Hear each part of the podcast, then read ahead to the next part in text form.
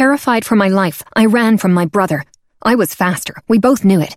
Faster when outside on grass, running toward a finish line marked with two tennis rackets at the end of a stretch of manicured lawn on Boston Common.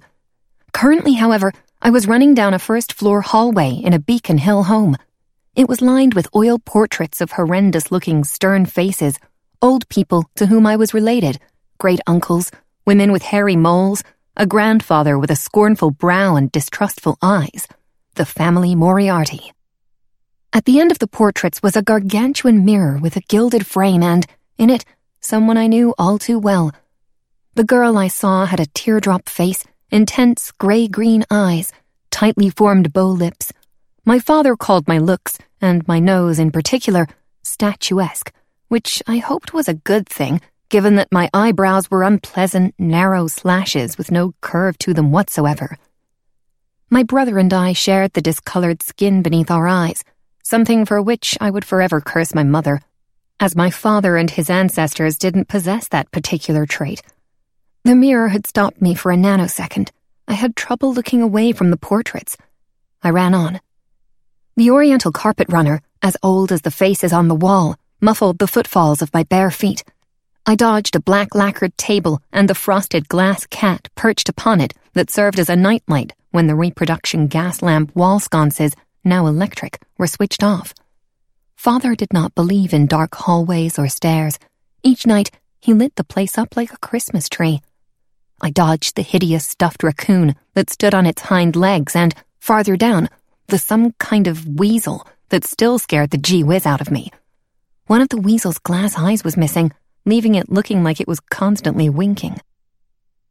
My speed advantage did not play out within the house, where I was careful of the antiques and my brother more reckless.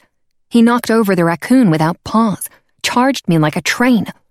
I carried his treasured diary in hand.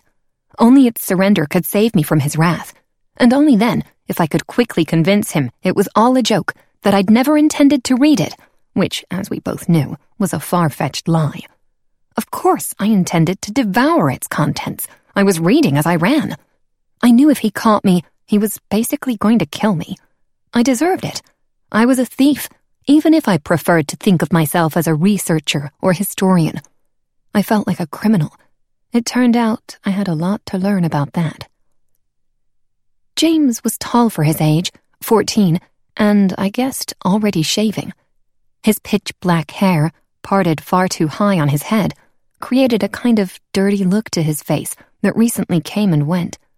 By all accounts, he had quiet looks, no sharp bones to his round face, darker skin surrounding his sad eyes. If Malfoy was salt, my brother was pepper, and with a Scotsman's perma-blush complexion to his high cheekbones. His sullen dark eyes seemed to be looking everywhere at once, and he had ears too big for his head. I didn't know if he'd grow into his ears the way he was expected to grow into his silly clown feet, but if he didn't, he was going to have trouble at dances. You are so dead, he called out. We both knew that was nonsense. He was special to me. We were special to each other. Father didn't encourage social activities for his two children, so James and I had learned to build forts out of blankets, cook unfathomably horrible meals together, act out scenes from our favorite books, and had even created our own language that neither father nor Ralph, our Romanian driver, nor our cook, the Caribbean Miss Delphine, understood. Only Lois, our nanny growing up, now father's rail thin, gray haired secretary, and the person in charge of our houses and properties, could translate. Already hiding within, I heard the smooth click of my father's study door opening and closing. It was a room we were forbidden from entering without father. Naturally, it was where I was hiding. Dressed in rich, red leather book spines, an antique world map globe in a brass stand, dark woods, and thin frayed carpets. It smelled of walnut oil, a fragrance that would stay with me and make me cry for years to come. There were limitations to where I could hide. James knew it.